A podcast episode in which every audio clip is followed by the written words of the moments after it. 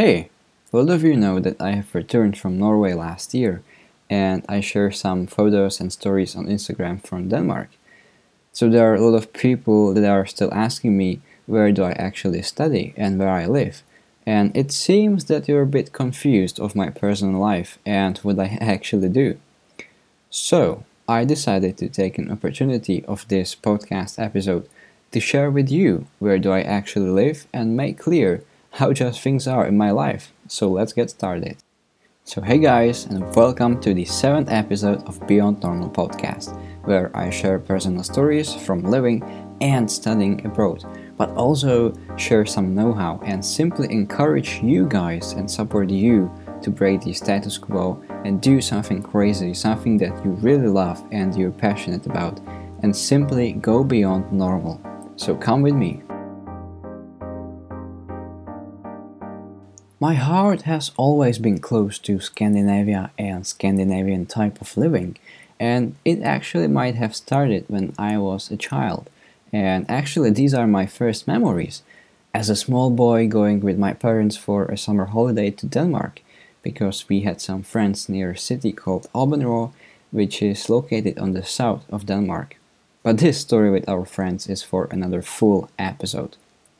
So we were several years coming to their summer house, which is quite popular in Denmark. They call it Sommerhus. And this might be when everything started. Just living by the coast, enjoying summer days on the beach, swimming in the cold sea, and then there is this love to Scandinavian unique architecture and design, which is cold but at the same time very welcoming and pretty cool. So these are my early memories, and I believe it kind of planted this direction in me where I'll be going one day. Then, however, for some reason we stopped going to the summer house, but I always knew that Scandinavia is very attractive to me, but I wasn't actively searching or looking for the Danish and Scandinavian related things. And then, many, many years later, at the end of my elementary school, there was this opportunity to go to Aarhus, which is the second largest city in Denmark. So, you know, I immediately applied and we went there, and it was, for me, it was like coming to a paradise. And then when we came back, I remember that I said to my parents, This is my country. And then nothing special really happened, except I went to a high school and I had a friend that's half Czech, half American, and I talked to him, and he said that he wants to move to Prague in the middle of the high school and graduate there.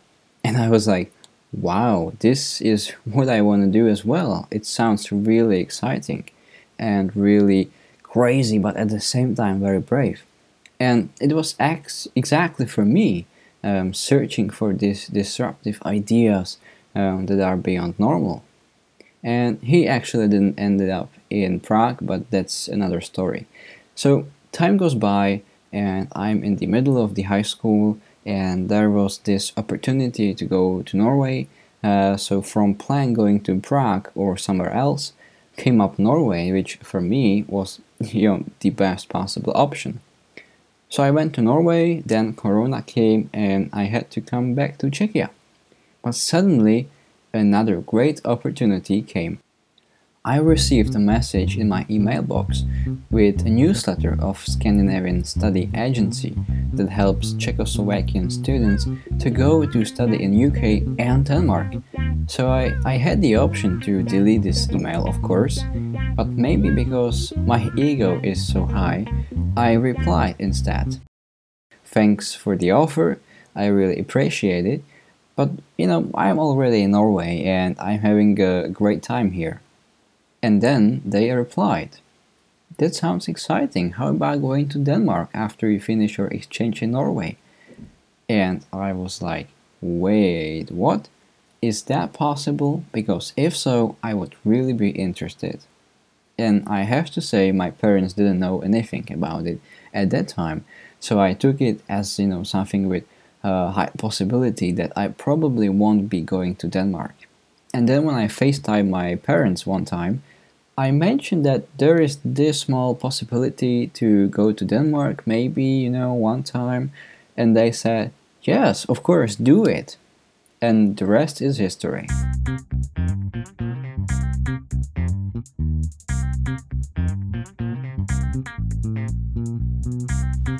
So, right now I live on the west coast in Denmark in a small city called Struer and I go to the high school here.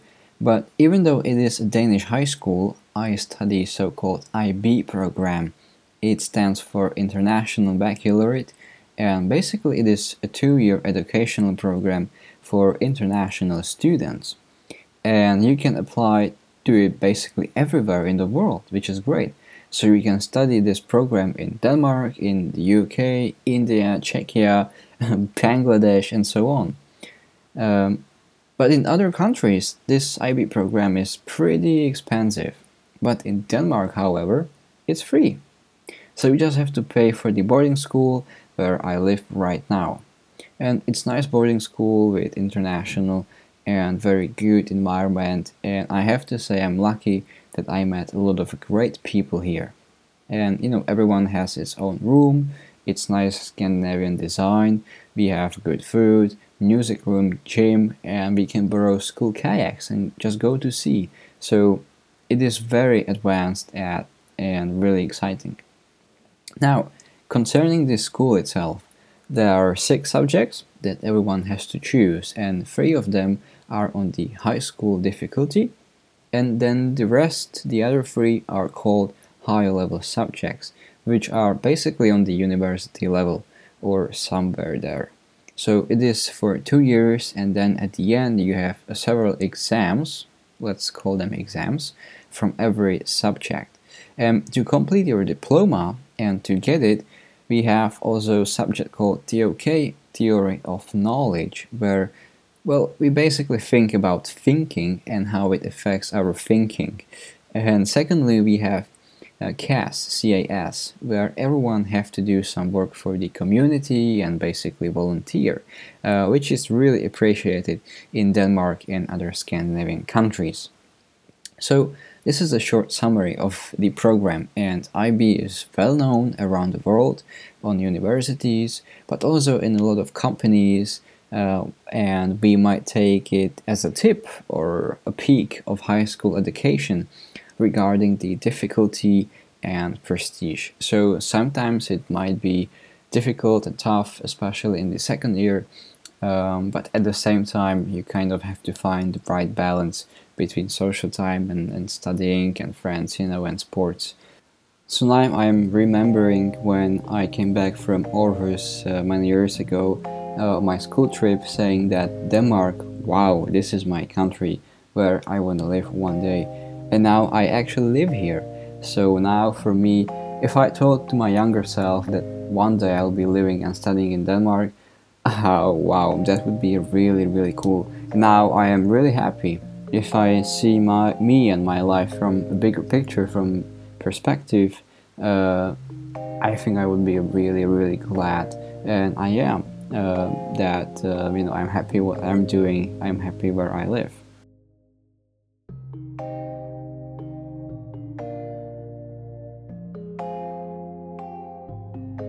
So I'm still in the quarantine because I came back to Denmark, but it should be one of my last days now and I should be free again, which I'm really looking forward we have great weather here, so I'm planning to go running and cycling and rolling, you know, everything.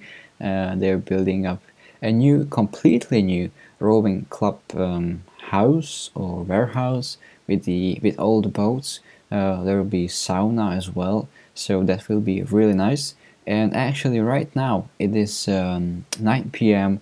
Uh, when I'm recording, which is a bit unusual for me because when I was recording back in Czechia, I had to record the podcast during the night because I need a complete silence for the recording.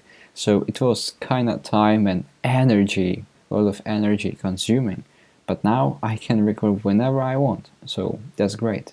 So by this episode, I wanted to clarify more how I actually ended up here in Denmark and for you in Czech Republic, talk about the school and the school system which is very different than in Czechia, and I'm planning to record more episodes concerning this team.